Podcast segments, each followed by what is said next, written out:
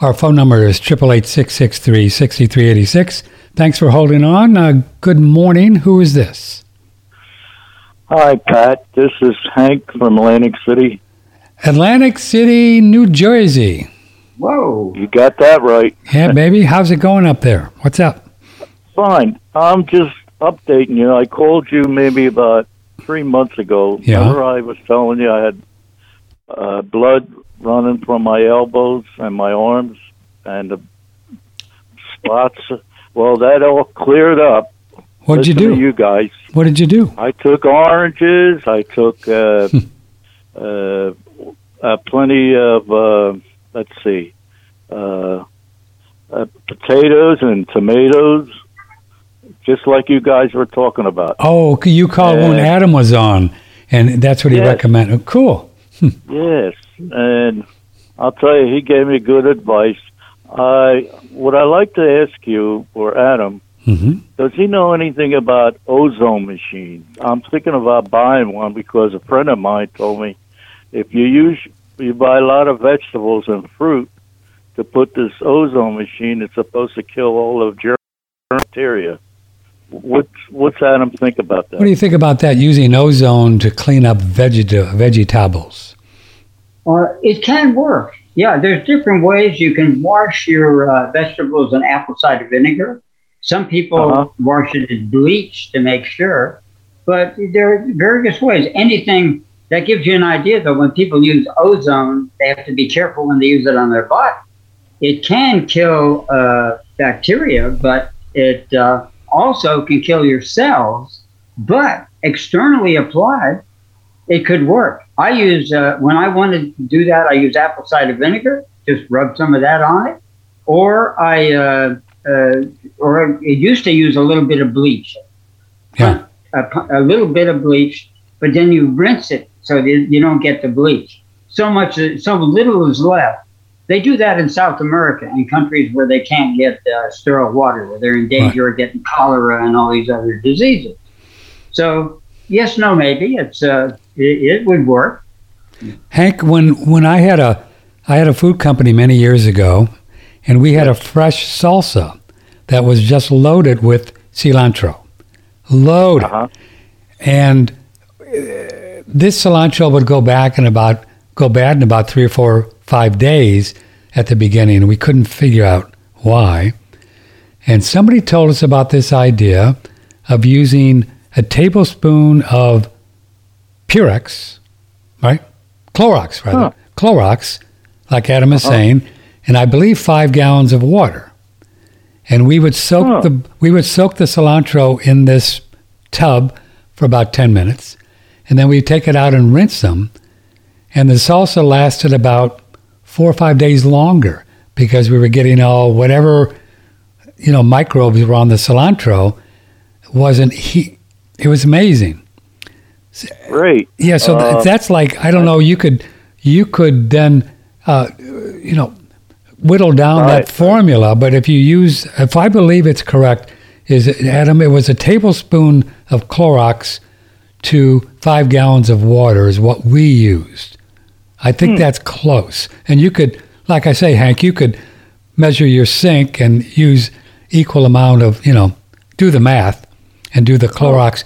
And it was interesting. Sounds whoever told to us, me, yeah. whoever told us about this said use Clorox because they use stainless steel containers to make this bleach, and it was a real clean, pure bleach. It's just the real deal. I mean, it, to this day, Clorox is the best-selling bleach like ever, and I guess it's Uh-huh. because if you don't overuse it or drink it or smell it, it, it it'll work for stuff, you know. Uh, how about one And more be question? careful. Uh, Oh, go go ahead, Adam. Uh, uh, There's a warning when you buy Clorox. Make sure it's pure Clorox. A lot of manufacturers add other chemicals Right. to it now that could be harmful. Right. Pure Clorox, Oh. yes. Yeah. Okay, I will do that. Listen, can I ask you about pearl? Did you ever hear of pearl beads? um, what kind of beets? It's called pearl. P R I L L. Prill beets? Yes, beads.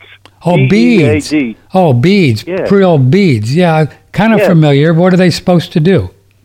Uh, according to my another friend of mine mentioned to me, he says you should buy the prill beads and put it in water and then let it sit for in a gallon of water and let it sit for overnight and then drain three quarters of it and then add fresh water and you'll get magnesium and other uh, purified water. So I'm just wondering if the You ever hear that, Adam? Pr- Prill beads? Well, magnesium is so easy to get. I don't need to get it from any place. Now, how how do you not get magnesium? But you eat at McDonald's every day, the new McDonald's, and you eat junk food and you eat refined food. But if you eat Oh. whole food, if you have 80% of your diet in whole food, and maybe a chip occasionally, something like that, or ketchup, whatever, Mhm. uh, you're not going to, you can't avoid magnesium because, contrary to what people say, they say you must supplement because it's not in the food. Well, the truth is, it's not in the soil. But if the food was missing it, it would look bad. You would never eat it. If you buy Rodale's encyclopedias of foods, they show what a deficiency looks like in every food in the world. The farmer pays the price. His soil can't grow the second crop. But when you're in the grocery store, any vegetable that looks good is good, unless it's a plasticized GMO product. Hmm. And it's best to make sure you buy organic. But if the vegetable looks good, you're getting magnesium, copper, whatever you're getting, it's all in there. So we use filtered water and then we distill it. And we enliven the, dis- the distilled water by making our coffee with it, making our soup with it, diluting our juice with it, and other ways, making sauce with it. I add a little to my sauces. Sometimes I take a seed, grind it up, add a little ketchup. I don't recommend people do that. I'm a ketchup holic, tomato holic. I love anything tomato. And uh, and then I add a little olive oil and I mix it up. But I put a little water in to hydrate it. And so we use distilled water. Never drink it plain. Always use it in coffee or juice or soup or broth or whatever. Something. Yeah. Can I ask another question? Sure, Hank. Go ahead. Okay. All right. Now this is what I heard about the prill beads. They dug that going down a, a half a mile from the ground. They dug it up. It's supposed to have been by the NASA scientists, and they dug it up. And here they filled up Lake Mead with it. They purified Lake Mead, and they said you could be able to see the fish now swimming around. And also, when the astronauts they can't take too much water up into space, so they used to use prill beads in their when they recycle their water from uh, when they urinate. You know, they recycle because of that weight. So they use prill beads. Now that's another thing I heard. Now I don't know how true that is.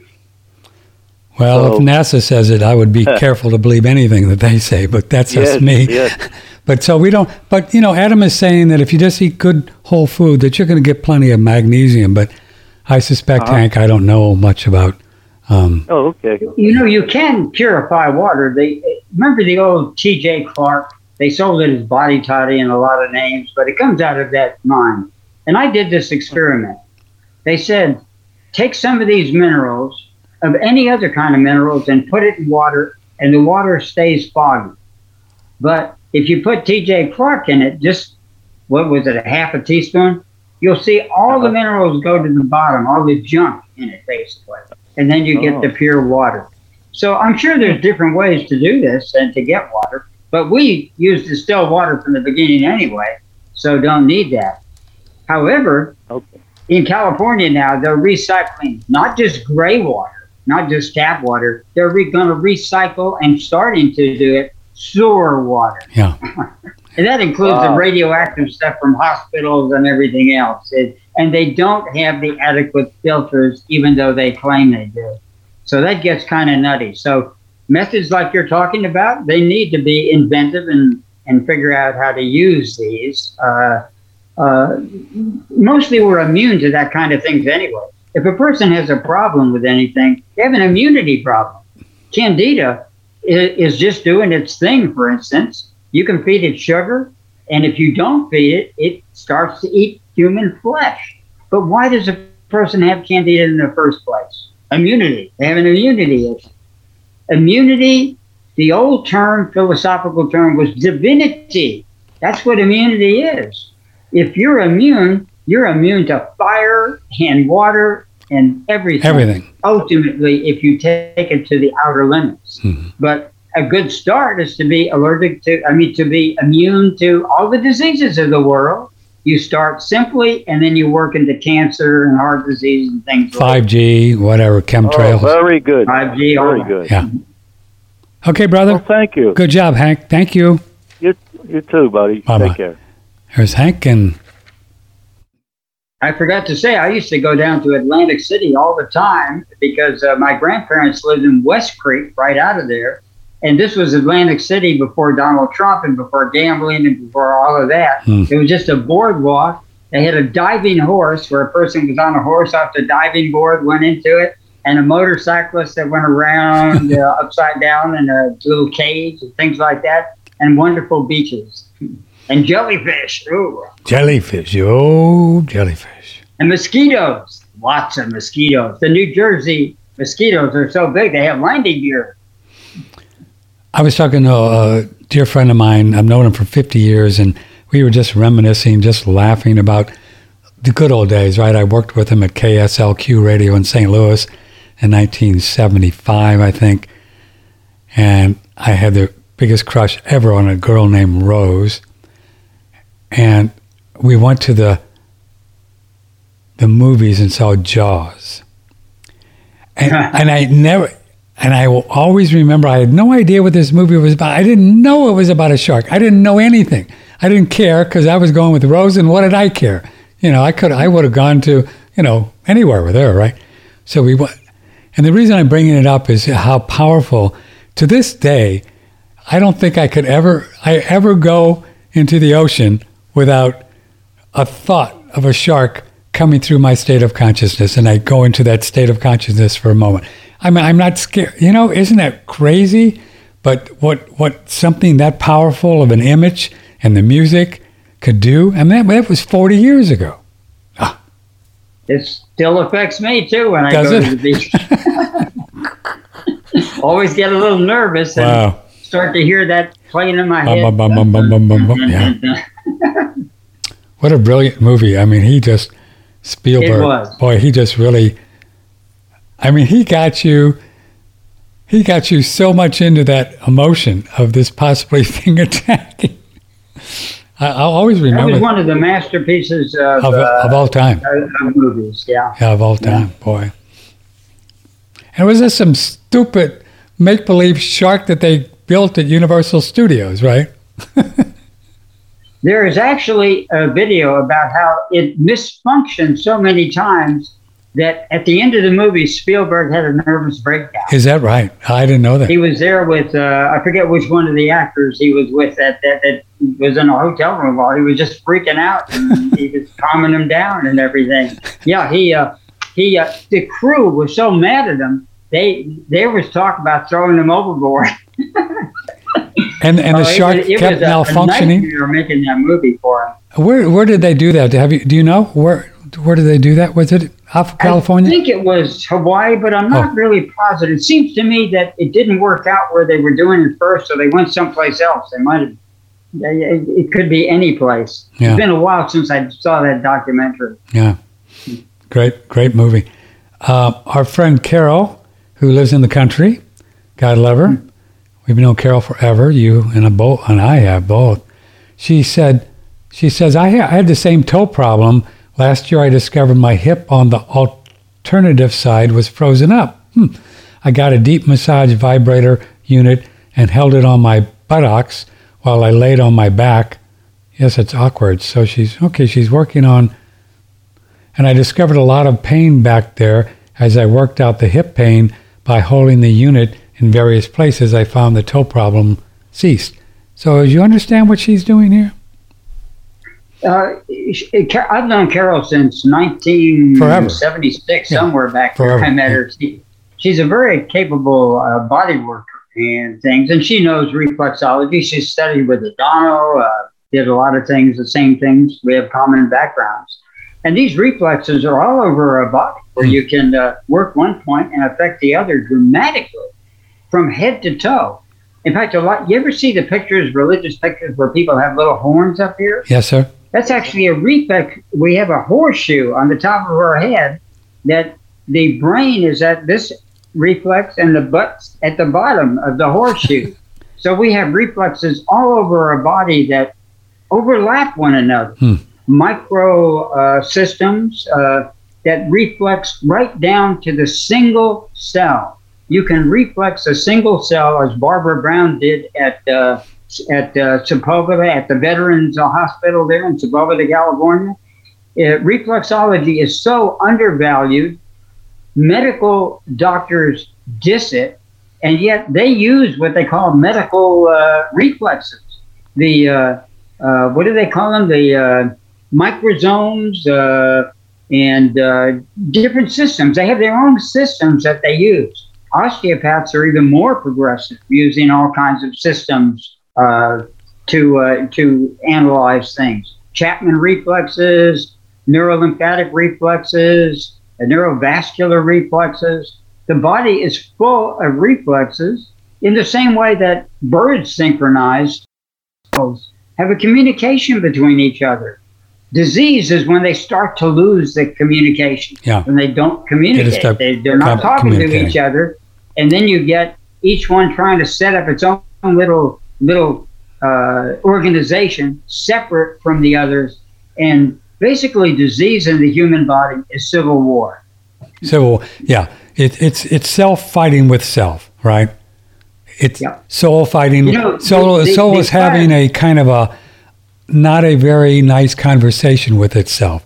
It does right. It's not trusting that it is a spiritual being and just focus on. It's kind of yeah. That's what I found when I first started doing the the stretching, which has been a year now. Wow, remember the deep stretching? Still doing it, not as much as I was, but I really saw Adam Bergstrom where, and ladies and gentlemen of the jury, where everything going on in my body that I was stretching out and stretching and doing this was simply a spiritual issue. Not issue, I don't like, even like the word. It was just Patrick having a little thing with Patrick.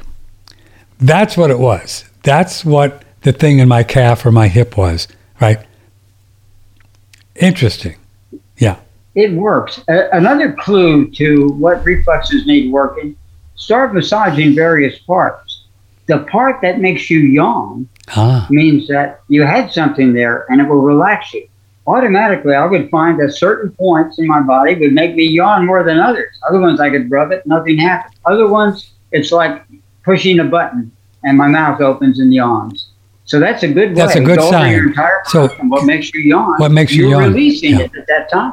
so this idea that yawning is when you're bored, that's just total fake news.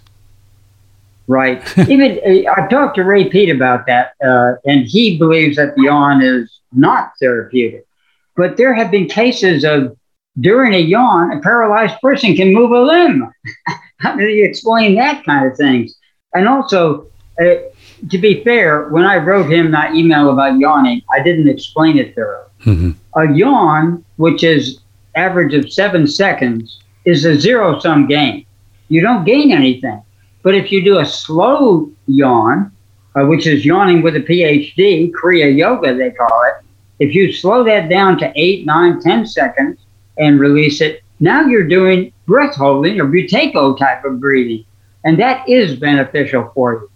Uh, ideally, according to Yogananda and others, when you can when your yawn takes an entire minute, then you're getting toward a state of alignment. I mean, enlightenment, Whoa. which is a type of synchrony, like the Yeah. fireflies all synchronizing together. And then you've you've taught us that this idea of pandiculation, like cats do, where we're stretching and yawning, that leverages up the experience.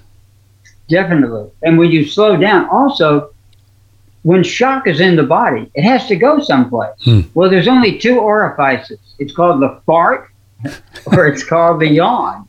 And uh, whether you call it passing gas or whatever you call it, it's like if you have a can, remember the old cans? You punched a hole one side and it Sure. wouldn't pour correctly. Right. You punch the other side, it all comes out.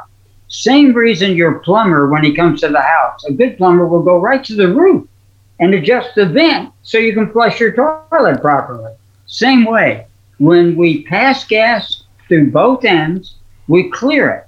Otherwise, we tend to stuff the trauma and stuff the gas. Most weight gain is actually stuffed gas that is eight times more soluble into fat. And how does a fat cell expand 1,000 times? Some of the fattest people in the world, over a thousand pounds, didn't have a single other fat cell. They just expanded it. A fat cell looks kind of like an amoeba hmm or a star, and as it expands, it gets round like a balloon 1,000 times. That's the secret of central obesity and overweight. It's simply gas pressure. Wow, mostly pressure. If folks only knew, right? I had a lady come to me one time, and uh, she brought her chiropractor. And I held up her leg and put my finger under her leg, and it was like a two by four. And she had very, very thick legs. And I said, "Now, how come your client here and friend, she go, she's not exercising, but how come it's so hard?" She said, "I wondered about that. I'm going to get her to yawn for about 20 minutes." and perhaps pass some gas, and we'll see what happens. After 20 minutes, I could sink my finger one inch into her flesh. It was all soft. Whoa. And I said, That's how heart attacks happen.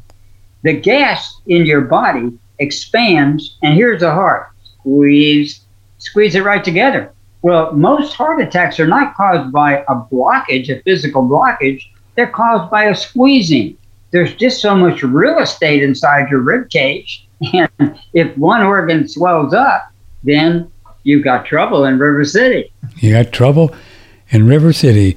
And it rhymes with T and it stands for P and it stands for pool. What, what was it?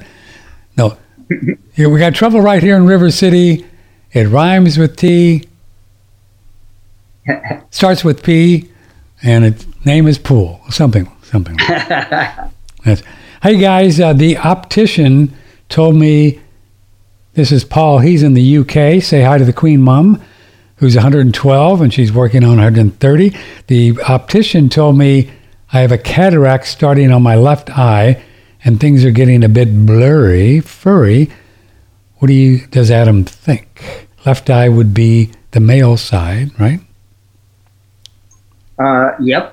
So that would be part of it. Now, on a, on a physical basis, uh, what a cataract is, people forget that's like flesh. It's Yes. actually caused by the very things that cause yellow fat disease, cause cataracts. And Ray Peat goes into this in detail. You might ask him in your next show.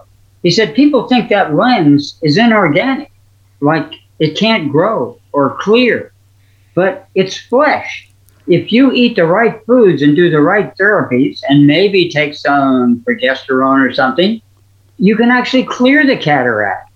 Even the Bates method used to have methods of clearing it using simple exercises. Those are available on the internet if you look hard enough. It's been a while since I accessed his material. But basically, if you cataracts are a type of yellow fat disease, same thing that causes uh, muscular dystrophy, et cetera, et cetera, et cetera, et cetera. Hmm. So if you clean up your diet, you can also clear up your cataracts without having to go and do the operation and get a synthetic uh, lens put in. Yeah. But doctors trick you that way, and uh, Ray Peat, particularly, that seems to be a speciality of him. He's talked about it in detail. So I'm going to save this from Paul, put it in a Ray Peat's file, and I'll do it right here with my little mouse. Boom. And we'll ask him next time he's on. Um, how are you sure you won't reincarnate here? Okay. We'll both take a shot at this. He says, How are you sure you won't reincarnate here again? Personally, I've never said I'm sure, but I have some ideas. Adam, you? Uh, I don't even have an opinion on it. You don't even have an opinion. Yeah. I'm just Okay. I, I wasn't born with an owner's manual, so I'm trying to figure this thing out. you know, I can tell you what some people say. They say it has a lot to do with what, what you do. But some other people say it doesn't matter what you do, it's kind of the luck of the draw. The idea of it being school is theosophy. It's a British idea. It's not an Indian idea. So maybe the British were smarter than the Indians on that on that uh, state. Mhm. Theosophy has nothing to do with yoga. What we call yoga in this country is a Vanderbilt and Roosevelt creation. They didn't do hatha yoga back in India. No. It was invented by the British and promoted. Uh, a lot of people don't know, don't know that old man Rockefeller is the one that spread yoga and also holistic health in this country. He supported Kellogg and his clinics, sent presidents there, and he also wrote the introduction to Fletcherism. You remember Fletcher, chew your food Yeah, yeah, 52 yeah. times and all that? Yeah. Now, he promoted Rockefeller medicine, the nightmare we're stuck with, but he didn't do that. He used homeopathy, he used natural foods, he used colonics, he used all of that. Vanderbilt, same thing. They found the great Um was his name. They supported him in Manhattan, started a whole new type of yoga, and that yoga spread to upstate New York, where the great Um had a zoo, he had regular uh, healing classes, yoga classes, hyp- hypnosis classes, and everything, and made what we call yoga. It has very little to do with the yoga today. The other person who spread it is Yogananda's youngest brother, who was a strong man. He was so strong, you know, a steamroller? Hmm. They rolled a steamroller over him back and forth. Didn't crush him, he was so strong. Talk about strength. He could stop a train from going. The trick is the unmovable object can be stopped by the unstoppable object can be stopped by the immovable object. What happens when they meet? Well, before you started the the train, if you formed a wedge at the level, uh, an entire train could not start. And Yogananda's youngest brother did these kind of stunts and amazed people. He also was a daredevil motorcyclist who did things that should have killed him. So he had some kind of a consciousness that started the Hollywood yoga. It even started Bikram yoga. That was that was coming from Yogananda's brother. And of course, there's a lot of controversy over Bikram yoga because uh, the founder of it seems to have been uh, quite a character. A rascal. I'll Let's just call him a without- rascal. He was a bit of a rascal. Yeah. He, A bit of a rascal. he yeah. what? Okay. Um, since you asked KMF, I'll just give my little two cents on the reincarnation. My understanding and my experience, thus it is my belief that um, I work with a spiritual master in the on the inner planes. That uh, I work with them. It's really an it. It's a state of consciousness, twenty four seven, and I actually see this teacher in my in the dream state in a body, um, in a body of a man, and talk to him. And uh, he doesn't ever tell me what to do, but guides me. And my understanding is that we can, I can, I can say, just speak for me, go through my life now doing everything in the name of God and for the good of all, doing what I've agreed to do and do not encroach on other persons, and I will not create more karma. And thus, if you wrap things up here and you just become a co worker with God, helping all that want help, what you do, and you can do that through whatever you like to do, whether it be paint or talk or write or do what Adam does or whatever you do. And then you get to a point where when you leave here, you can have a choice whether or not you come back or not. And you can graduate to other realities where it's not so difficult. And so that's my understanding. So I think it's a choice, and I think we can earn our way. And um, that's my experience and belief. So sure, I don't. I would not like to use the term sure. I'd get a little cocky. You know, I don't think you ever want to say I ain't never coming back here because pretty soon you do that, and spirit will say, "You think? Okay, check it out." You know what I'm saying, Adam? I, I'm not sure I want to say sure. Um, Saying sure is probably a good way to come back. I, probably that's what I'm saying. Probably the surest way to come back is to make sure that you're you're really egotistical enough to know that you're sure about this kind of thing. Exactly. Well, well said. Here's an email from Grace from Wisconsin. Has Adam heard of? Whoop, I'm going to say this. Katsu, English name, English means added pressure, anti-aging blood flow restriction training from Japan. If he has, what is his opinion of its efficacy? Always find interviews so interesting and useful, the both of you, for your time and your energy. From Grace in Wisconsin. Okay, do you know something of Kaatsu? You mean uh, you you actually restrict blood flow? I kind of know something about that, but nothing. Well, you know, we can we can do that ourselves by controlling blood flow with our own mind mm-hmm. to slow it down and speed it up. It's been done again at the same uh, Sepulveda Veterans uh, Hospital in uh, the Los Angeles area, San Fernando Valley. Barbara Brown showed that your mind could control a single cell and that she could train someone to do it within an hour. But she asked, how how do you do it? They didn't know how they do it, but they could go to a single cell with their visualization. So our mind is powerful to do all of that with blood flow. Uh, another thing you can uh, by migraines, if you concentrate on your hands and just feel your hands, the migraine goes away. Hmm. So these techniques have been done. I've, I've done them, and uh, you can do get rid of the migraine by putting your hands in cold water, but you can visualize it too the mind will even do it more efficiently. Now, Elmer Green, I believe, he would train people to control their brain waves, and he had the most success with children. And he could train a child to control their brain waves in a day or two or three. A medical doctor he was working with, he couldn't control his brain waves for 10 months. And the doctor asked him, Why can't I control my brain waves? And Elmer Green said, because you're a doctor.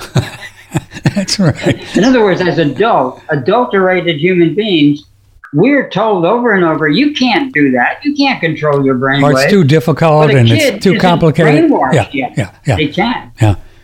Uh, unless you become. Yeah. Up until the age of six, we have something called eidetic memory. Uh, I can, you can hold a painting up with 50 elements, and a child will look at that and all he has to do is ask if you want to identify what was in that painting. Close your eyes and he'll see it. Adults lose that ability with language. Hmm. They have to kind of use memory function to get it back. But um, until the age of six, all children have eidetic memory. You show them a photograph, they just close their eyes and say, Yeah, there's a jug, there's a flower pot, the window on this side, there's a paint window there, a colored window here, blah, blah, blah. But become an adult, you're adulterate. Be uh, even in the Bible, be as a little child, a child. Unless you become like children, right? Yeah. There's wisdom there. Yeah. Unless you become like children. What did Jesus say? Something like, "You not enter the kingdom," or whatever the line is. That's it. You shall not see the kingdom of God. Yeah. and children like are open and curious and flexible. And well, how did that work, Dad? You know, and you just tell them and they say, oh, I get, okay. I mean, have you ever seen some of these kids? I have got some nieces and nephews. Last time I saw them, I mean, they, they know how to do these phones and computers and iPhones and stuff. They're like, you know, I'm, I'm lucky I can not call somebody and not hurt myself. You know, I don't use my cell phone to call it. You know, it's like, are you the same way? I mean, yeah. Same way we, we would go. I visited a friend of mine named Dawn, Dawn Sampson, uh, just north of here in Lompoc. And we would go over occasionally and babysit her grandchildren. Well, we couldn't use the, uh, couldn't figure out how to tune in uh, HBO or whatever we, uh, Netflix, whatever we were watching. And the, the little kid, I think three, four years old, would climb up because they had to climb up on the sofa to press the buttons to hook up our Netflix or whatever we wanted yeah. It's it's just so like yeah. The child mind is repressed. The the teachers say what you cannot do instead of what you can do, and so we're all basically emotional cripples they're cognitive cripples because of what the school education teaches us. If we were taught that you have these powers, we would have them. But most people are in a trance state where they've been mesmerized. Ooh, you cannot do this. You cannot make money. You cannot do this. You cannot do that. And watch how many people duplicate what their parents did. They can't get free of the very karma of a family. Like alcohol, yeah, alcohol or whatever. Yeah. They can't think outside of that particular mind block or outside of the box is what they call it. I know for me, when I come back in my body, uh, uh, and I really having a nice dream experience, and at the moment, it's just not there what it is, and I want to really relive it and think about it, maybe write it down. All I do is is just relax and go, hmm, what was that? Just relax like a kid would do, you know, without trying to get grab it, and it comes in, you know, and then oh yeah, and then you can relive the whole thing and write it down and learn from it. But uh, it's this idea that I guess as adults we think we got to grab something or it's hard or I don't know what it is, right, Adam? It's just hard. It's difficult. I can't do it. I can't remember. How often do people say, I can't remember? Well, there's no way you're going to remember if you say that. yeah, the words are very powerful. Very I just wrote a blog on One Radio Network about a friend of mine that came to me with a son who had brain cancer. Hmm. They opened up his uh, his head like a one of those hardtop convertibles wow. to get at the brain. And the doctors had told me, told them they're going to irradiate his brain with radiation to, to block the seeds of the cancer. Well, when I talked to him, uh, we were at a convention when I met him. And he said, Look, my mother tells me one thing, the doctors tell me another thing, my wife tells me something else, and everyone in the stall in this convention has a different deal. I have the seeds of doubt in my mind. And I said, Whoa, how long have you been saying that? You know, seeds of doubt in your mind. It's not a good idea. I saw him again uh, two days later, did a session on him. And at the end, his mother said, You have got to convince your wife not to do the medical treatment and do it naturally. He said, Oh, don't worry, mom. I'll just plant a seed in her mind. I said, Whoa, Whoa. be careful that you don't grow a seed into a full blown tumor. Yeah. So we have to really be careful. The mouth is extremely powerful. Uh, Donald Lay called it the big fat mouth. It can give us the glories of the universe, or if we use it the wrong way, I can't do this, I can't do that, then we're in trouble. Even it, I don't say uh, I don't know anymore. I say I choose to know. Exactly. That's a lot more positive than I don't know. And I, I think so. When we're in a state of consciousness that is is is is not whatever serving us, um, it's it's in my experience, Adam. It's in the body at that moment, and it's in there. And the longer we stay there, you know, the longer it's in there. And when we leave it, and it's not in there, but it's um, very powerful. This whole mind, soul, body, body thing. Uh, we have uh, we have some more time. If you'd like to uh, hang out with us, Patrick at OneRadioNetwork.com. We're live here, February 7, 2022, with the lovely and talented Adam Bergstrom. Adam, tell folks about your two websites and what do you offer there. Give yourself a little plug-a-rooney. This is where our books are available at solartiming.com. And uh, I've got about 40 books up there. The Butterflies book is one of them, Yellow Fat Disease. And Mind Hacking for the Millions is how you can find the traumas yourself by analyzing them.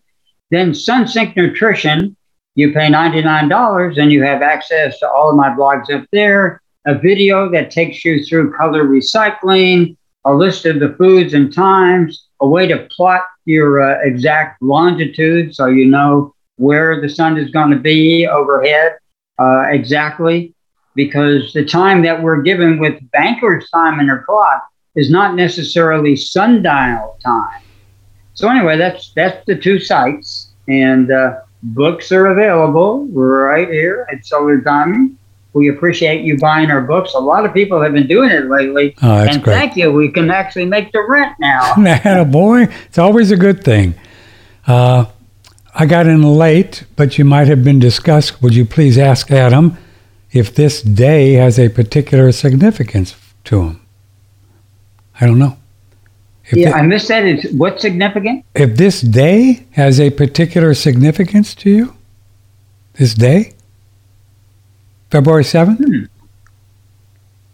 Uh, oh, I get it. Did you hear the phone ringing in the background? I know. That it, had to take it off the hook. That's people wishing me happy birthday to you, happy birthday to you. It's my 81st day. Oh, your 81st Year. anniversary thing of when you came out of the Woombi. I was born at one time today. Well, happy whatever. Yeah. Well, that's interesting. Somebody knew that and they asked. See, they know. I guess so. Thank you, thank you, whoever that was. Thank you very much. We are live here. If you care to join us, 888 663 6386. So, so this is really curious. I've been 125 pounds soaking wet, Adam, probably the last 30 years, 40 maybe.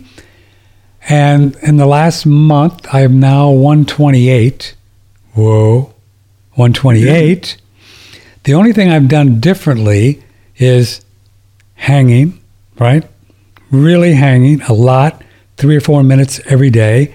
And also this microbe, um, L. reuteri, you heard the, us talking about this microbe making yogurt with it. Um, So I'm wondering, maybe both of those together is why I'm gaining some muscle. I, I, and plus, now get this, Adam, I am eating less food than I've eaten my entire life. Less. Because I've been really thinking about, Londo and you and others have said that we get most of our nutrition from God, right? Like a lot, right? Just, and I think about it now, where I haven't thought about it, but I think about it. I'll just walk and I'll think about it while I'm walking or meditate, contemplate. And I think the more I think about it, the more I get that we get the juice from God. So isn't it cool? 128, I'm like getting muscles and eating less food. It happens. Uh, it, it's amazing that uh, when I tried eating what seven sandwiches for lunch, I didn't gain any any muscle mass from Seven it. sandwich. But I a gym works for me, and drinking cold water just before the exercise and after. That works. One of the things I use to actually get some muscle mass Huh. because we're gas. It's like a redwood tree. Does it eat the ground? It dig a hole in the ground. The whole forest would be in a hole if it ate the solid. It's completely made out of carbon dioxide and oxygen. Hmm. Yet it's so hard. So people will say, "Look at this fat; it's so hard." Yeah, but it's made out of. If you put it in an incinerator, one of the ones that they do corpses in, uh, you would uh, you'd have nothing but gas. It would be nothing but hydrogen gas, oxygen gas, and carbon dioxide gas. That was all of it. Where does your fat go when you lose it? 84% is carbon dioxide. Goes away as gas. You breathe your fat out. Wow. And 16% is water. Some of it you breathe out, some of it you pee out. so that's all the fat is. It's totally not uh, not solid. So when a fat cell expands, it's gaseous pressure. Now this is really hard for physiologists to get their head around, and yet the name bariatric and bariatrics for uh, for weight uh, loss and gain when you think about it, bariatrics is close to the barometer because you're actually dealing with the barometer pressure of 14.7 pounds per square inch on the outside, and you should ideally be 14.6 pounds inside. That's why if you try to hold your breath, except for a yogi, your breath, God breathed into man, didn't breathe out. Yes. Your job is to breathe, our job is to breathe out Breathe out. the environment pressurizes us inward. Otherwise, we could uh, die by holding our breath. Yeah. But you ever see a little kid? I've seen a little kid turn blue and then pass out, and then he's breathing. You know, he couldn't. He couldn't. You can't kill yourself unless you're a yogi. Certain yogis have demonstrated that they could uh, lose their life but come back again after uh, a, a, matter of minutes. And Adam, for me, when I, when you talk about the fat and the uh, not solid, I get it, and I've I've been so blessed to see it on the inner planes that that this thing called a body we're just a hologram, and also feeds back to uh, Carol and this idea of the reflexology. There's no, there's just no way that one part of this body is not connected to another part. I mean, it just is. The whole thing is connected, right? And as you know, you work, you can find different areas and get good at it, but it's all connected. And this body is not solid. There's just no way it's solid, man. I mean, I've seen it. It's just, I don't know what it is. It's just peace, love, and hippie beads, and we think it's solid, but it ain't solid. You know, it's just not. It's just not. Mostly empty space. Empty space. Yeah. Wow. And by the way, you can do what's called sounding board technique.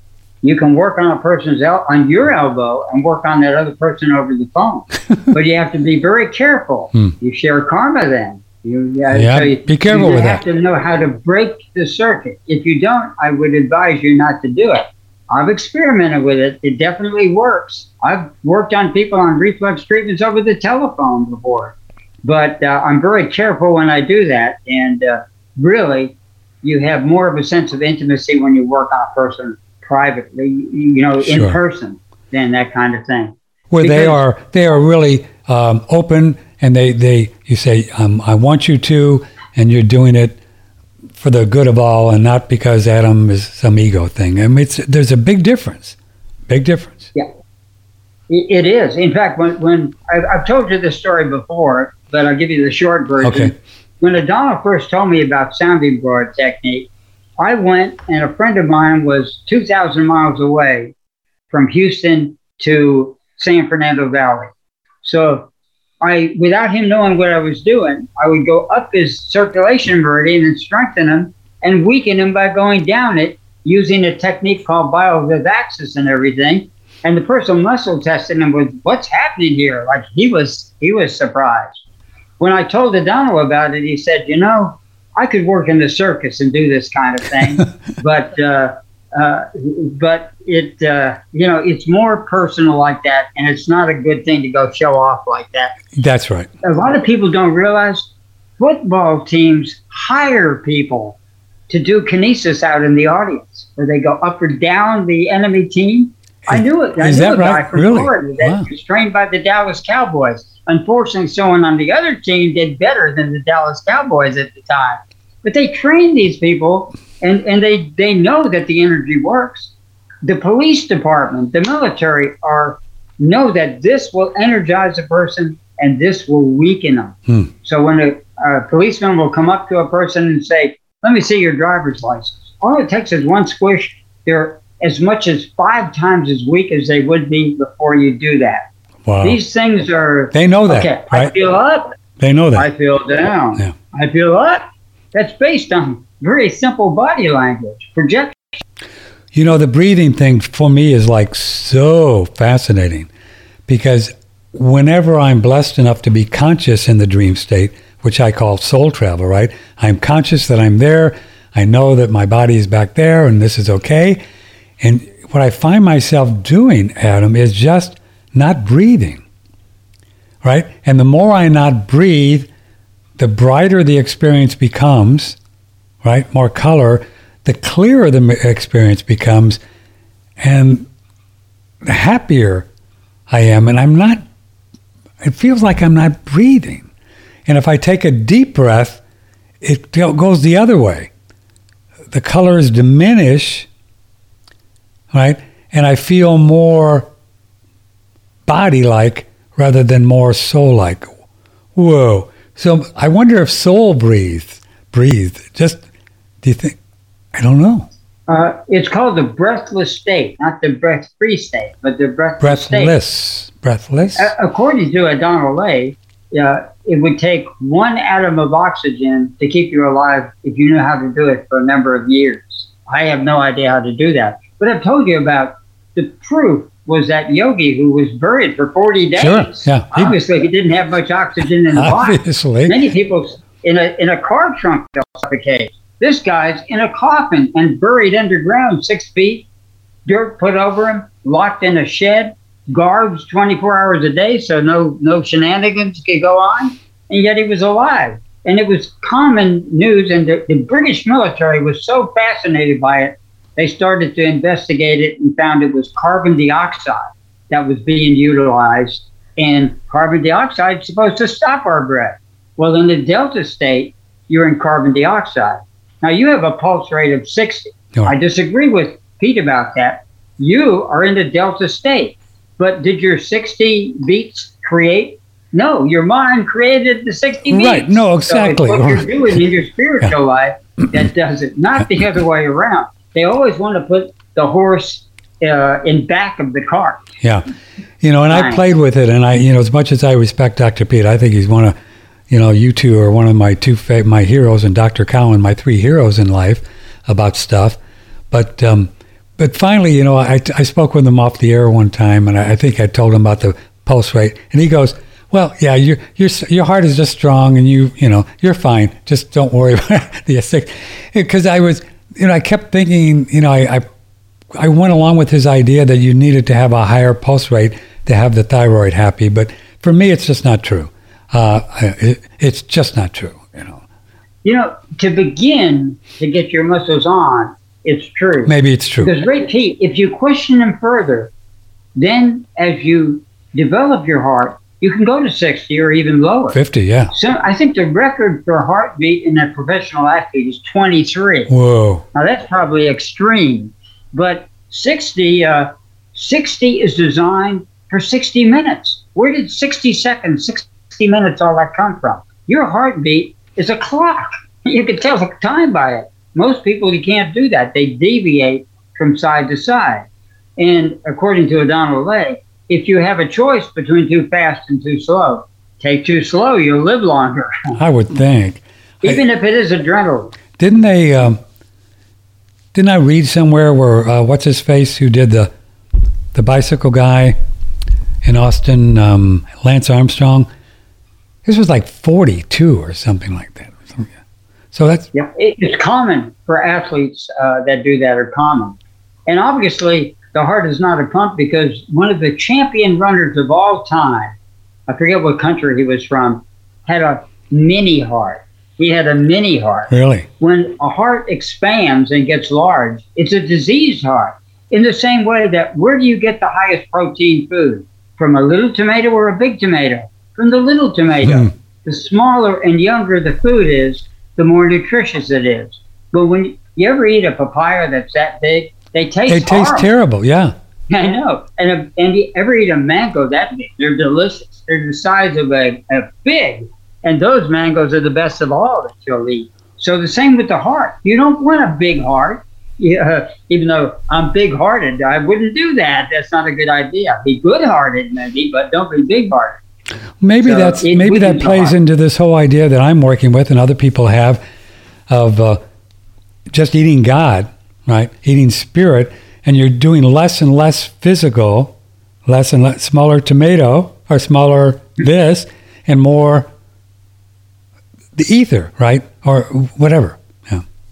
They actually, I think I have a word for that called God eaters. God, oh, yeah, they, uh, in, in Eckankar, there are God eaters called Donwell Al Kanawi, and they they don't uh, there's they're two or three hundred years old. They live up in the Hindu Kush mountains somewhere, somewhere in you know up in the mountains, and you can only get there on the soul plane, you know, in the soul body. You can't get there in the physical, and they just they just eat God, man. They don't. That's all they do. I believe it was Enoch in the Bible that never died. Is you that, know, you hear yeah. about people living 900 and so, but yeah. Enoch uh, never died, supposedly. He's still in the body after millennia. Yeah, yeah. Who knows? It, it's speculative, but there are obviously many secrets uh, for youth and for sticking around. And uh, and it's not that we, uh, when people say you can only live to a certain age, I think that's a limitation. Of course. A trance state where they've hypnotized people to check out early. And you know what I find fascinating about this, uh, Adam Bergstrom and ladies and gentlemen of the jury, is that as much as uh, my spiritual path and all of that, I just don't experience some spiritual master telling me how to do it. I just don't. It's all grunt work for me. Does that make sense? I've got, I have to get in there, dig in, and learn and ask questions and say, how does this work? How does that work? Okay, well, you know what I'm saying? And if I learn how to just eat God, it's not because I read it somewhere and I did what it said, because spiritual teachers really don't work like that. Did you find out with the Donald Lay that he wanted you to experience and learn for yourself in a way? As the Donald Lay put it, I can't breathe for you. You have to do that yourself. Yeah. So we have to do this ourselves. We do. We can get we can get information that helps us. Guidance, right? And then we go and use it. Yeah. But they can't breathe for us. they, they can't keep us alive. They can give us tips and they can give us energy to keep us animated to get over a hump. But yes, uh, God, a, a guru cannot breathe for you. And, and, and it leads to the idea that many of these esoteric teachings are taught on the inner planes and not in books. And where they don't say, okay, well, just do this and do this and do this and do this, pay for and do this and do this, and then you can eat God.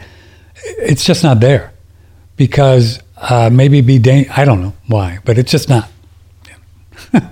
Now, what are all the books in the world compared to 15 minutes in the silence of the soul? Is what a, a guru told uh, Donald Lay back in the How day. How do you say it? What was And- it? What was the phrase? Uh, what are all the books in the world compared to 15 minutes in the silence of the soul? Yeah. Because once you can hold your breath for 15 minutes, then you can call yourself a swami. Until you can do that, you, you can't be a swami. You can be a spiritual seeker, uh, a cosmic sailor, all of that, but you can't be a swami until you can do that. I don't want to be anything. I'm just going to be Patrick, uh, and I'm always learning because I think if I if I give myself any kind of thing, I'm going to be screwed up. You know, I'll just my little ego will take away, and I don't want to do it. I don't. I don't know what I'm doing, and I like it.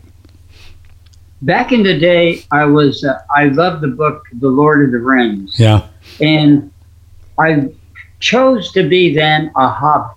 Samwise Gamgee was my favorite character because there's wizards in the world that can do greater things. There's people that can do lesser things. I was content. It, I, I realized I would be content being Samwise Gamgee because I had a good life and everything like that. And then I could marvel at other people. Why would I want to be the top? I would have no one to marvel. It is no so hero. I would have boring. No one below to complain Yeah. about either. it is so boring. If you, even if you were, what would you do? You know, sit around and be the top dog? I don't think so. I'd rather be just a crazy Italian and learning my way. Uh, uh, Donald Lay used to say, "There's always someone above who knows more than you, always someone who knows more. Life is a sandwich. You're stuck between two slices, two slices of bread. Put in a lot of ghee so you can slide, Slide around bread. Here's an email from Nancy. She's up there. She's uh, she's Lynn's friend. She's up in uh, Nebraska. Morning, y'all. My question is, why do I fart like a cannonball on the yogurt stuff? A bit embarrassing. Yeah, I've I've noticed this too. She's also doing this L. reuteri, and Nancy, I, I can answer. My experience was for the first three or four weeks, boy, I was really a lot of changes were going on down there in Mr. Colon, and uh, so she's doing cannonball farts. I would not concern, would you? No, because it's getting it out of you. That's what you want it to do. If it's not doing that, there's a problem. And by the way, science now knows that you can completely change your microbiome by simply changing your diet Yeah. within three days. They used to think it took, took years.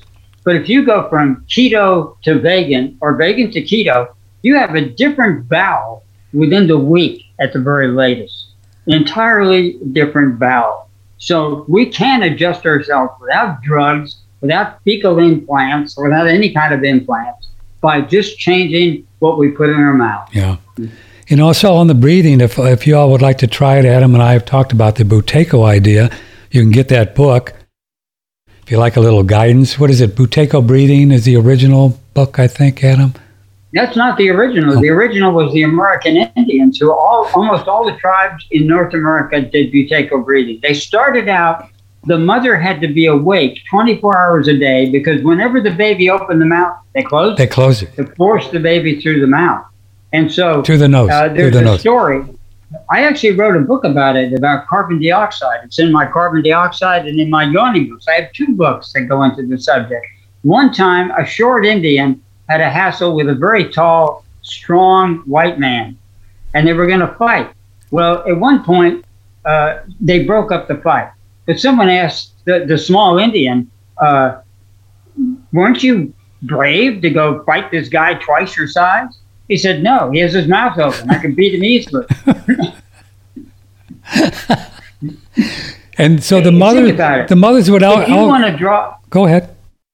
oh, if you want to draw a picture of a, a retarded person, what do you do? Yeah, right. So the mothers, the Indians, they would actually stay awake for a long time when they were young. If the baby opened their mouth, they would close it. Some were they'd kill the baby if they had an open mouth. if they if they couldn't train them, they're not genetically fit. Bye. They're not going to be. they- They're not going to mate with their tribe. They use eugenics. Yeah, you had to keep that. And the person who discovered that and wrote a book about it was the famous Indian artist uh, George uh, Vibrant Do you remember the name of that artist? The Indian artist? No. Anyway, a famous Indian artist wrote a book about it in 1870 or so Wow. all about how he went to all these tribes and every uh, 40 tribes he, he lived with, they all did that. They all did what? Had their mouth open? Did that? You can't close their Oh, mouth. close their mouth so the baby they- would they- breathe through the nose. it was considered you were you were not a human being if you had an open mouth. The Indians were absolutely startled when they saw the Caucasian people come in with uh, with open mouths. They couldn't believe it. They thought this is a race of retards. I used to, I used to, uh, not long ago, where I would find that I would wake up and my mouth was like really dry. So I knew that I was breathing through my mouth, right? You could just tell, which is not good for your teeth. It's not good for anything. Your teeth can't remineralize at night if you're breathing through your mouth. It's drying out saliva. And that's why we, you know, True. true. So, and it's been shown that one hour without saliva can give you a cavity. yeah, you can get a cavity. One hour.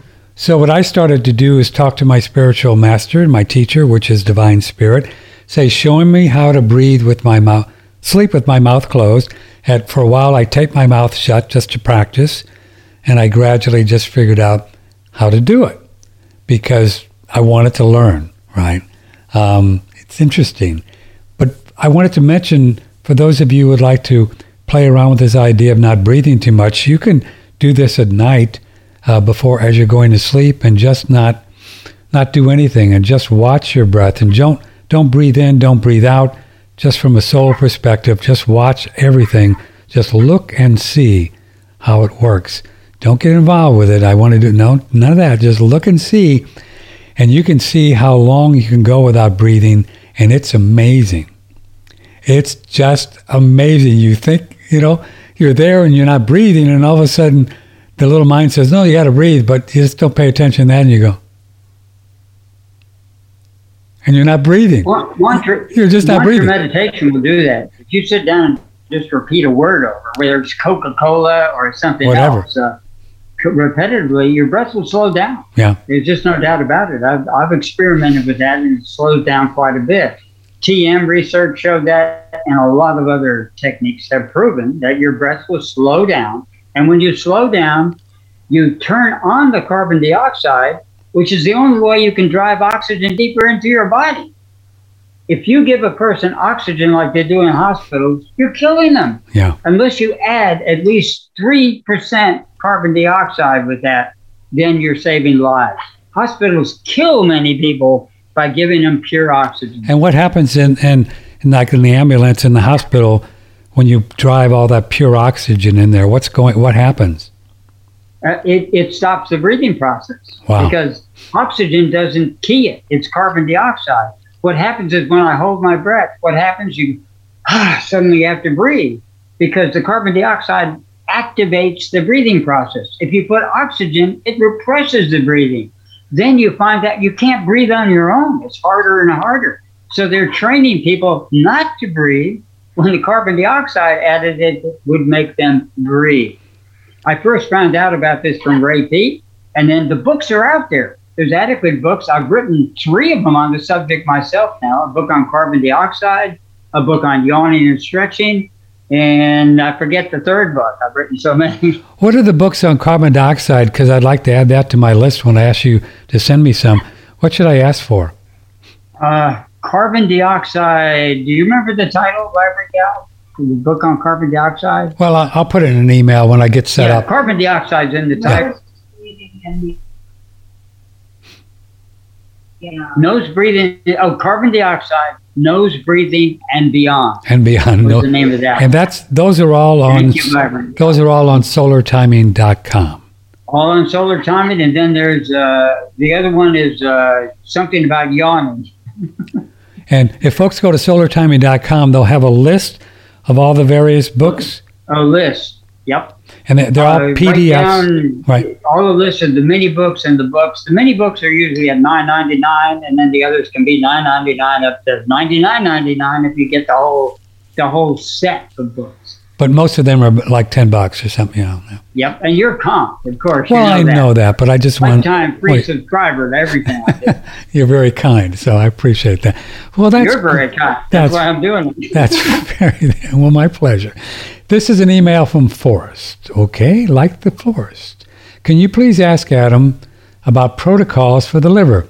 I've heard that in Chinese medicine that February is a good time to cleanse the liver. I remember Adam talking about the liver and how it gives us a rage to live. Can Adam speak a little bit more about this? Thanks to you and Adam, I've been taking classes with Wu Dang Chen. It has been life changing. Oh, I want to do that. Thank you both for sticking your neck out and s- well, we're, we're you know it's great. And speaking about the issues of the world and your ability to see beyond what is presented to us from Forrest. Oh, he's doing the Wu Tang. Is that Master Chen? That's Master Chen. I'm actually doing. Uh, he has a network now, uh, an academy, and I've actually done two uh, workshops over that already on the air. Oh, over the over the through Zoom. Yep. Oh, I want also, he's expanding into an organization to to compete with YouTube and all that, where you can have a network with their own Bitcoin thing called Unity. Oh man, I'm going to do that. I want to do that. I want to join. He's got, he's still developing it, but there's videos about it on the internet. I posted things on Facebook because the uh, uh, Master Chen was so kind to me when I was at that ranch. Basically, I was his worst student, but he had a lot of patience. Showed me a lot of things. Showed me that he knew what Adama taught me. Somehow he read my mind. However he did it, I don't understand it, but he's the real deal. Back to liver time. This is a good time uh, I prefer to do liver time on Pisces because I find it follows the, ast- the so-called astrological signs. So uh, this is a good time for the gallbladder. Just about the same things as you do for the uh, uh, the liver. Aquarius is the gallbladder time, and Pisces is the liver time. You ever wonder why so many Pisces are alcoholics, or, or, or they become uh, meditators and monks? I didn't, uh, I didn't so know were time is the best time to do liver cleansing, and one of the best times. And I've I've been on your show talking about this over and over. At small intestine time, between one and three in the afternoon, tomato juice and molasses, or tomato juice and corn oil. Get a good corn oil, and they clean your liver. I remember that. I, I just had to change my batteries. I got off mic. I remember that. Remember that years ago we found. Um, let me let me move my camera here. We found uh, an organic corn oil. Remember that? I think it was in Europe. you it- went to France or something yeah, like it was that. crazy. It's the only place I could find an organic corn oil. And uh, let me change this.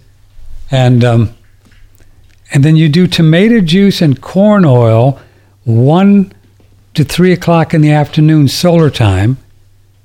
Yep. Yeah. Which is basically the biliary time of the liver. You don't want to clean the liver at liver time at 1 to 3 in the morning. You want to put glycogen in it to convert the sugar to glycogen. Now, sugar is water a 100 times more compact than water is sugar. Sugar to glycogen is another 100 times. So a 100 times a 100 compactness the liver is an amazing organ that can compact things like that, and uh, and it is totally regenerable, regenerative. the whole thing will, right? Just yeah, I mean, it, it's amazing when you think of something that can be eighty percent destroyed and completely rebuilt again. So the liver is, you know, all the organs are are necessary. Uh, you need you need your heart for other purposes in circulation. You need your liver. You take any of them away except maybe the gallbladder and maybe some other organs, and you can survive with help from drugs or something. But there's a cooperation. But definitely, if you go by importance, the liver may be the most important. Well, the lungs, I'd say. Interesting. And the liver may be the second most important. And, and, and Adam, this is why you have said if you wanted to do a coffee enema, you do it at the shunt, which is one to three in the afternoon, right? One to three in the afternoon. Yep. Well, if you want to, if you want to clean the large intestine with a colonic, that would be opposite the kidney time because that heals the kidney. And by the way, the kidney is a is a if it's maximized, it's an electric eel. The same thing happens. The kidney is capable of the same kind of energy that an electric eel has, hmm. and it's used in a lot of psychic abilities. In the fact that, like a shark, a shark uses the same energy, electrical energy, as a electric eel, but it uses it to find you in the water. Hmm. The shark can use magnetics, it can use electricity, it can use barometric pressure, and it can use smell. Bum, bum, and bum, that's why if you're in the if you're in the water and a shark is around, you're in trouble. It's within 10 miles of you. oh, thanks for your that. Your kidneys are, if you want to build your kidneys, run and stomp when you run. The kidney is the only meridian has the first point at the bottom of the foot. Everyone else is in the, the toes, the Akabane points, the Jingwell points. Those points uh, are, are usually where they start. The kidney point, though, the first one is on the bottom of the foot, then it goes to the middle toe. Hmm. Interesting. Well, so. And I learned that from Master Chen, by the way. When he saw me running, he said, Stop your feet. And I don't know if he did it by mental telepathy. I got it suddenly. Oh my God, that's why the kidney point's on the bottom of the feet, of course. So you can energize the kidneys which are used in Oriental medicine for the calcification of the bones and the teeth.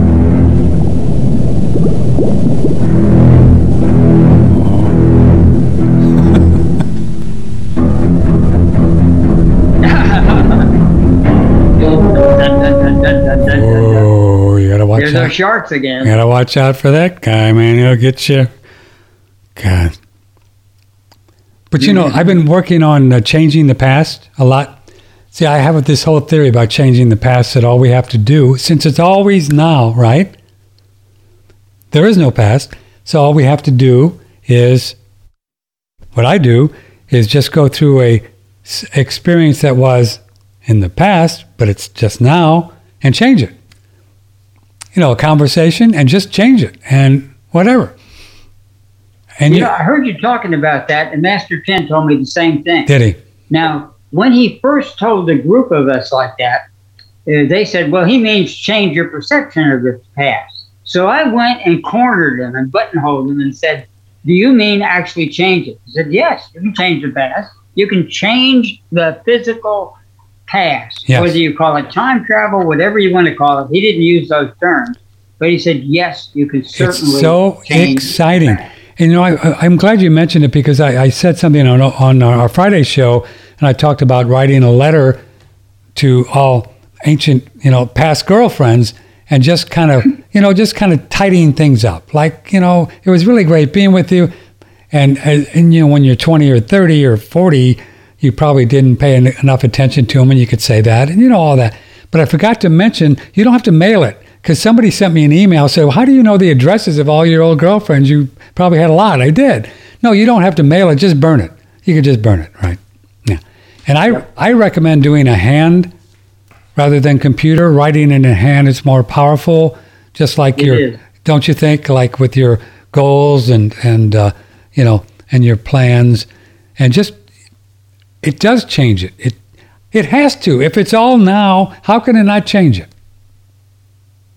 You know, they have something in the brain called the homunculus, which Oh. is a little man. It's Oh. a reflex Oh, of a man. homunculus. And you notice they have giant hands, giant hands and giant eyes. wow. And that's because the hands are extremely important in learning.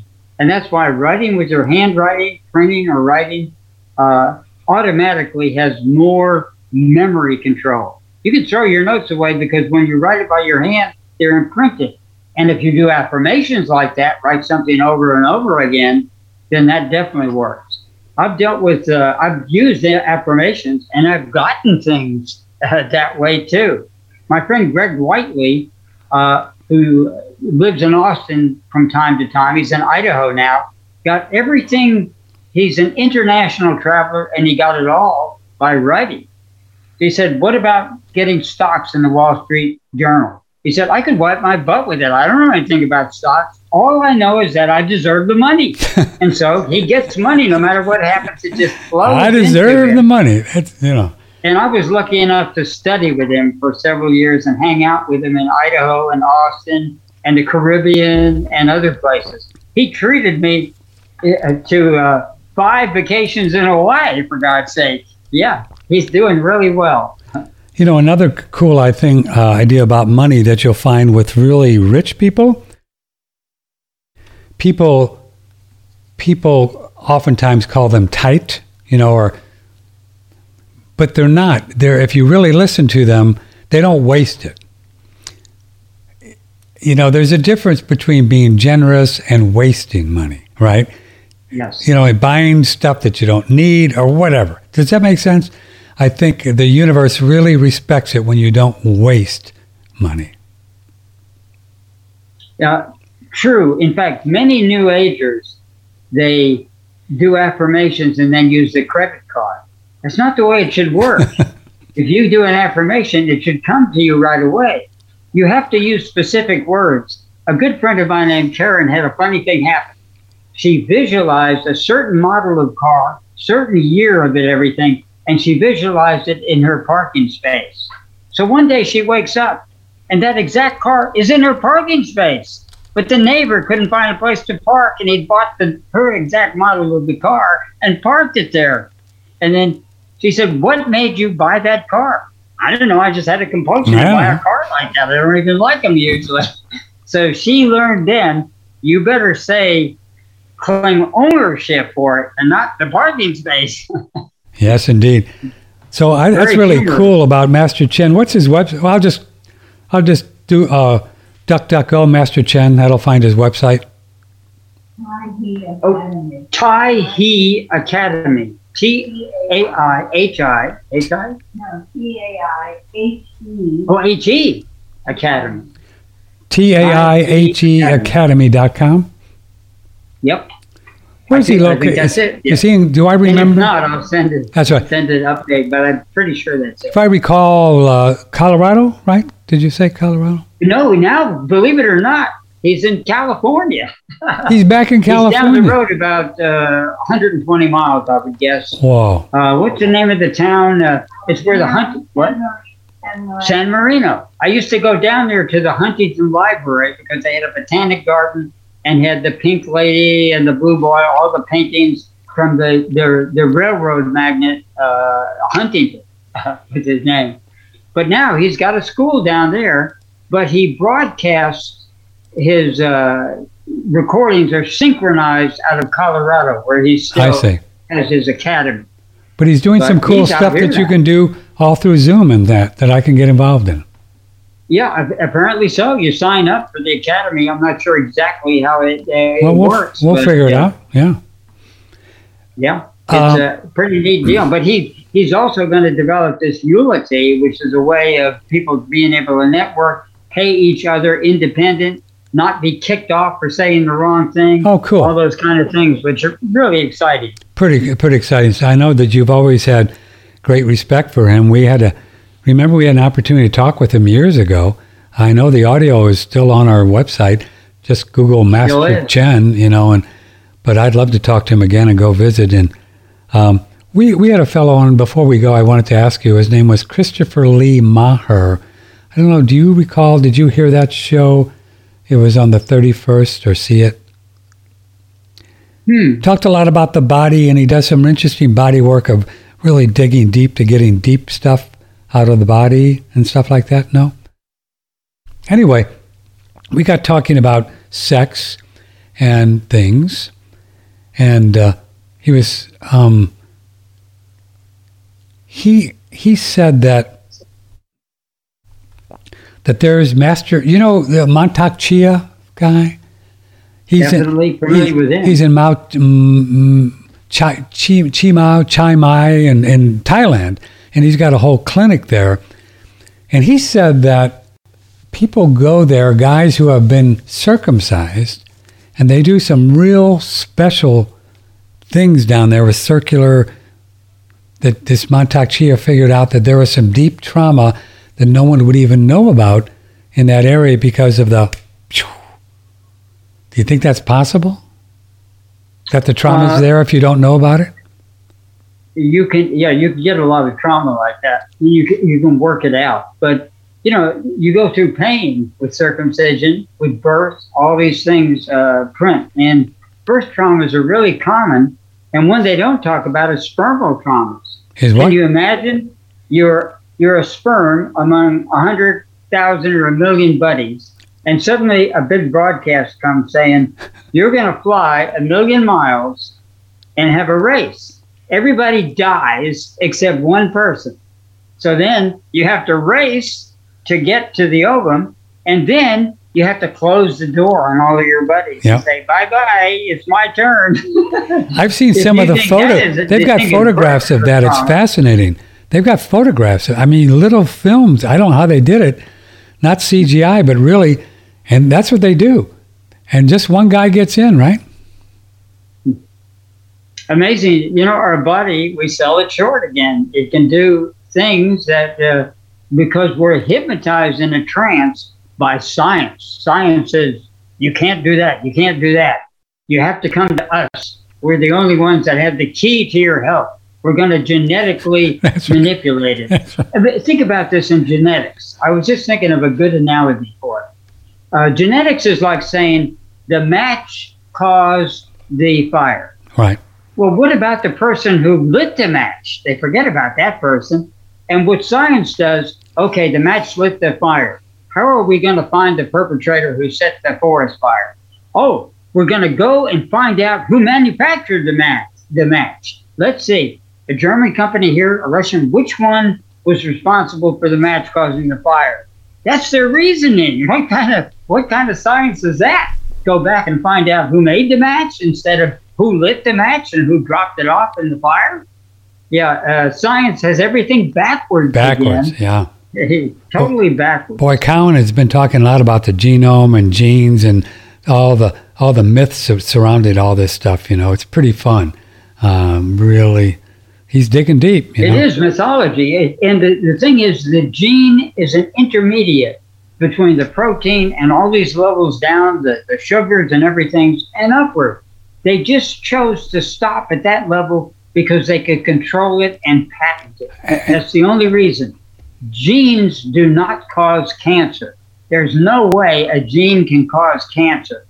Only the, the, the, the area on both sides of it, in the cell and the nucleus of the cell and below it, can cause it. They just stopped at a random place, like the match.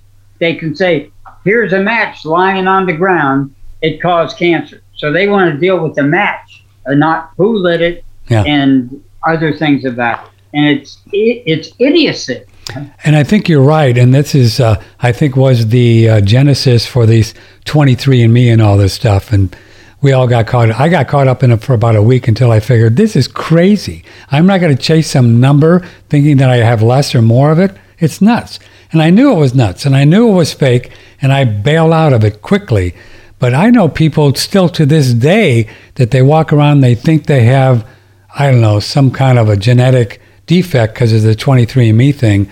And I think it's all a scam. I think it's just a big lie. And I wouldn't put any juice into that ever. No way.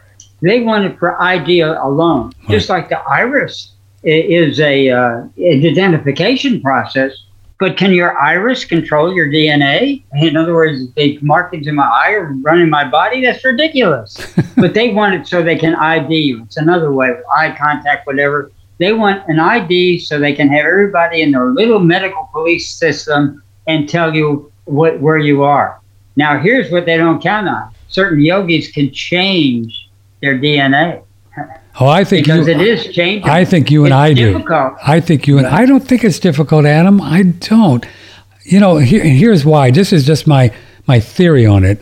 What I've seen, Adam, that is we change our state of consciousness, right? Like we, you and I have a certain state of consciousness right now, and whether it's happy and fun, and we're exchanging blah blah blah blah. And if we, as soon as we change our state of consciousness to anything other than happy, fun, I love you, I can do anything, blah, blah, blah, blah, blah, you know, then that's in the body. And I think that's when the genes change. I think that's epigenetics. You know what I mean? So I don't think we have to go in and change them. I think it changes because it's a hologram. As my state of consciousness changes, everything changes. That's my theory. Definitely. A, Donald Lay could make himself into an Indian Right. out of an Oriental person. Just by in front of changing his change of, He could age himself instantaneously and even make himself invisible. Or he could take a specific person that couldn't see him, even though we're they're three feet away from him, and couldn't even see him, even when his girlfriend had her arm around him. Couldn't see him. And she could not Couldn't see, him, him. at Yeah. all. Yeah. Just amazing. I think I think it's true. You know, I told a quick story that uh, two years ago I was going into the post office. Everybody had a mask on. They had plastic up. They had big signs everywhere. You got to wear a mask. Got to wear a mask. You can't. Do not enter. I didn't wear a mask. I never thought about it. I just went in there and did my thing. Nobody ever said a word. And my theory was that they never saw me. They just didn't see me. Viper gal does the same thing. she goes into Sprouts and places where They just don't they see. say mask required. Everybody else has the mask. She's the only one in Sprout without a mask.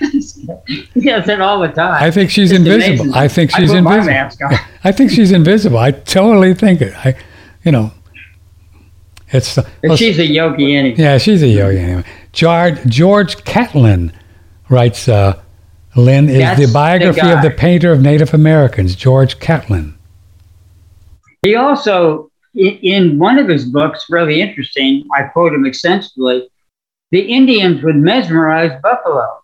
They would go up and use mesmerism, and then the buffalo would follow them for miles behind them to the stall, and they would have them in the stall. They Oh. had supernatural powers that that, that the, the white man didn't understand. By the way, I have to be very careful about that. I said something about my first time kicked off Facebook. I said the Indians uh, did knew more than the white devils. Kicked off Facebook for a day. Is that right? Well, only a day. They usually to- give me I mean, there are there are key words that they just look for. Do you know that if you praise the vaccines, but you use the word vaccine, you can be kicked off Facebook? Yeah. They, the the bots don't care. They just see the word vaccine, you're gone. I don't even use the word. I, I always, I don't even say COVID on Facebook. I just say, you know what, is what I do. That's about what I say too. I keep it on. If someone puts in the comments something about vaccine, I'm sorry, you're gone. I Yeah. just take it off. and I, I uh, don't want to be kicked off. I'm MeWe now. You'll hear me say vaccine over and over and Sure, over on yeah. MeWe, along with Stephanie Seneff. She's on there every day. she's on MeWe. Yeah. She's Me- on MeWe. Um, oh, doing the good fight too. Doing- Thank you, Stephanie Seneff. boy, she's, she's cool, man. What's she saying about these injections? Anything fun? everything that's bad. Yeah. that Yeah. it's causing all kinds of diseases and Bell's palsy and blood clots and you name it. I mean, these are really, really bad things. And uh, that people would submit to it is still the most amazing thing to I know. me. Yeah. There's cases now that I know personally of people who are having trouble with it. Yeah, I mean they're just beyond bad, and we know it. And I guess it's just a, you know, it's a state of consciousness that these folks just can't see the forest for the trees. You know, just can't see it. And they line up to be tested I know. for something like even the Omicron is not even supposed to be that bad, but they'll line up for tests even voluntarily. not counting the ones where they have to. To get on a plane, you got to be tested every time you fly any place. You know? Do they I really mean, test it's you to go fly now? They're testing you to fly as well? Oh yeah, oh yeah. I- In most places, most places, and they uh, won't let you fly uh, without vaccination. A lot of places still, you have to have proof of vaccination and booster charges and everything. And look at all the people getting booster charges like Trudeau, and he still he still gets it You know, and can transmit it. word around the campfire is uh, that we've been seeing on our Telegram uh, channel that we do is that the Trudeau never really got them, that they were all just uh, fake, you know. I wouldn't. I wouldn't. I wouldn't. We, we we have no idea what's really going on, or if these people are even getting any kind of vaccines at all. Some of them are smarter than that. Some of them are dumb. They, they a lot of these politicians are useful idiots, useful fools. I think they call them Yeah. in communism and other things. They just use them for their benefit, and they're programmable. It's been proven that college graduates are the easiest people to program Is that because right? they've been brainwashed. Oh, I see. Yeah, you go through the whole thing and you just you just Yeah. believe what people The- say, The people then who don't are the people who drop out of school. In fact, most of the internet gurus they dropped out of school. Rockefeller, uh, Morgan, they never even got through out of grammar school, and they made all that money and had success. Most of the most successful people, uh, Buster Keaton, one day in school, and they kicked him out out of school. he insisted on performing. what a guy. They they said, please never send your kid back to the school. They brought the father. Never do it again.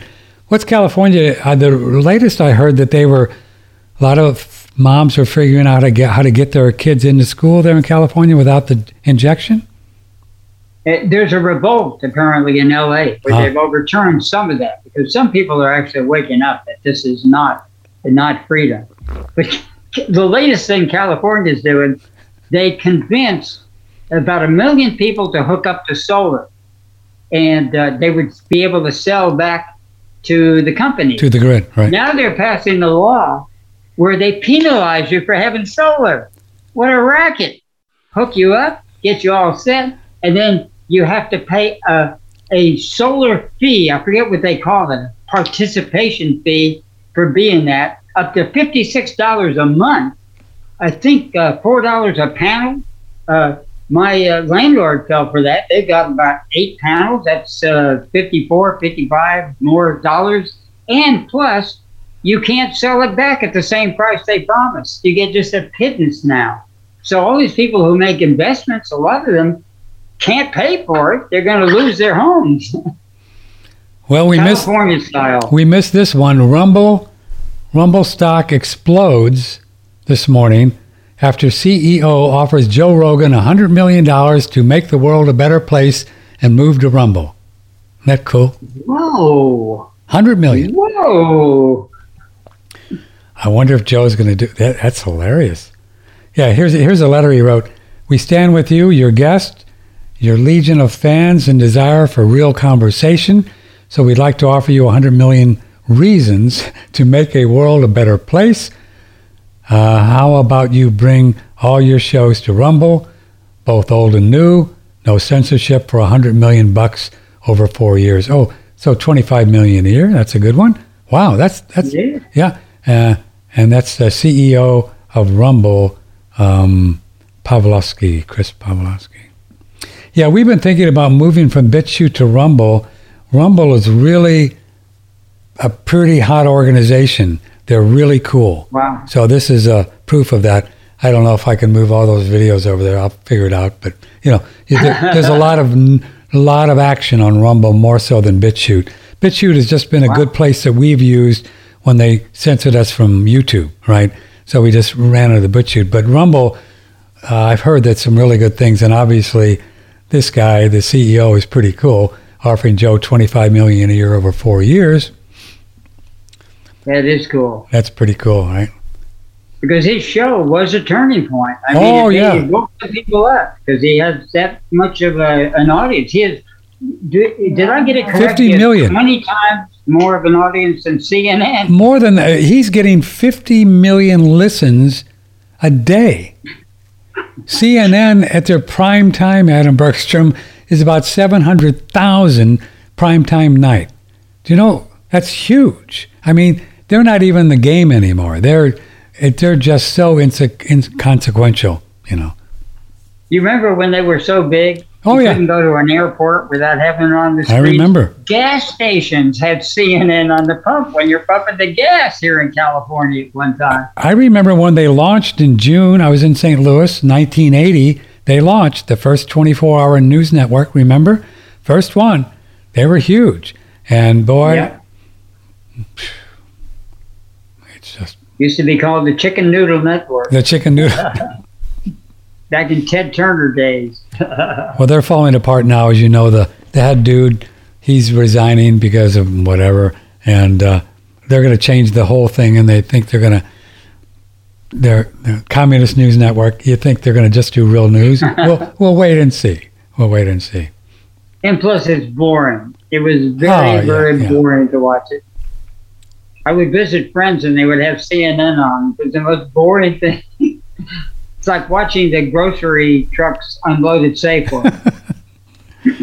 Well, it looks like Russia and possibly aliens are going to be in the next one. Uh, Ukraine and NATO agree that the threat of Russian invasion is low, but the United States continues the apocalyptic rhetoric of we got to go in and get these guys. You know, boy, they're Yeah. not. Imagine, you know, Cuba uh, during the missile crisis then was further away. We're right at their border, and they have a right to complain. Yeah. Uh, Putin has done a lot of things. Even he's a, basically a dictator, but things are better there right now than they are here. They don't force you to do a lot of things Yeah. that that, that uh, they force Americans to do at this point. Years ago, I had a, a man in my cab who made money by the dumping.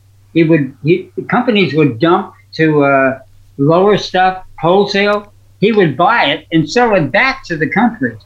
He told me he lived in Panama, but when he retired, he was, and this was in the 70s. He was going to retire to Russia because they were going to be capitalists and we were going to be socialists. Boy, that guy was right. Yeah, yeah, and he's and old Putin's teaming up with Xi of uh, China, and they're not having it. You know, China said you guys mess around with old Putin in Ukraine, and we're in. They're not going to do anything. Joe's just up there, just you know, trying to fear porn people into doing something. they're not going to, you know, they're you know, here in this country, if you're uh, if you riot and burn down buildings, as long as you call it uh, some kind of thing like Black Lives Matter or something like Yeah. that, then it's a it's a protest. But if you wander in with bullhorns with horns on your uh, helmet and wander in, oh, a nice place, Nice place. then you go to prison and you're locked away in in things like uh, Guantanamo. Yeah. I mean. I mean, they're torturing that poor guy. Here's a little post we did on Faceplant yesterday. Mark Twain, when the rich rob the poor, it's called business. And when the poor fight back, it's called violence. It's exactly what you just said. That's There what they do, go. man. These people are out he of control. He was one of the first critics of big government. Yeah. Hmm. Well, Mr. B, we stayed overstayed our welcome with you over three hours. Whoa. Yeah. Yeah, we started at 10:30 because we had a little glitch getting you on 10:30 Central, and it's now 1:45 Central. We're going to check that uploading and see what we can do. Yeah, here. yeah. See if you can do that. But It's it, clear now. It worked fine now, but if you can get more, get it because it'll help with your clarity and and your um, yeah. If you can get more, get it. They, if anyone can do it, Vibrant Gal. Myra Gal can do it, and tell her not to take no for an answer because they're going to tell her, oh well, we can't do more, and you know, and you know, and, you know, just tell them you have a podcast and you need more upload, and you you know, sweet talk. She won't give up. I've seen her work on something for three days, and I said, "You can't do it," and she does. Right, girl. Well, now I just there, let her there do you it. go. There you go. Uh, No. And lately, we've had a lot of things. Putting solar on, they keep on turning the power off. They blew out our TV now. We can't use our TV. We're trying to fix that. She's on the line with technicians trying to get the TV to turn back on again. Anyway, Uh, that's great. California, typical day. California. Well, you know, you're always welcome here in Texas. If it ever gets too crazy there. if it ever gets too calmy, you can come. There's plenty of land and no problem. Mr. Good place. I've lived in Austin before and all over have. Texas, actually. Good state. Well, Mr. Bergstrom, I love you, sir, and love you, Vibrant Gal. Thanks for everything. And uh, uh, give Love you, yourself, love you, sweetie. Give your give your little uh, two websites a plug before we go. solartiming.com. That's where the books are. Lots of them, ebooks, and one paperback. Yes, no, maybe. Uh, chrono, uh, uh, Chronobotic Nutrition. A classic? available there. A classic. And then uh, Sunsync, uh, Sunsync uh, Nutrition.com. uh, that's where we have the $99. A lot of people have been signing up lately, so thank you. Thank you, everybody, for supporting us. We really appreciate it. Because it's nice to pay the rent. You know what I'm saying? It pays nice to pay the rent. Yep. it's nice to pay the rent. All right, brother. Love you. Take care of yourself. Let us know if we can help with anything. See you. Thank you, Patrick. Bye bye. Love you. May the Blue blessings be. skies and green lights. May the blessings be. Anna Bergstrom, yes, no, maybe. Chronobotic Nutrition, the name of the great book. You got to get this one. Get a hard copy before they, you know, the commies take them off the shelves. You know, get a hard copy because uh, you'll really enjoy. I have one and I look at it lots of times and say, when is that? You know, it's good, good book. All right, kids, we will see you tomorrow. We're going to talk about growing your own veggie, uh, vegetables and also numerology. That's going to happen tomorrow. OneRadioNetwork.com gets underway 10 o'clock Central Time. Then on Wednesday, one of our favorite guys, this will be our third interview with Santos Bonacci. He's a flat earther, but he's also a real expert and authority on the lost history. And where do you hear some of the lost history? This will curl your toenails if they're not already curled because they don't teach you this stuff in school. I love you all. Thank you for your support. Just like Adam says, we uh, really appreciate being able to make our house payment, and we can do because you you buy the products that we promote. That's how we do it. Thank you. I love you all very much. Thanks for being here. See you tomorrow, 10 o'clock. Then we'll do a little numerology about 1 o'clock. OneRadioNetwork.com.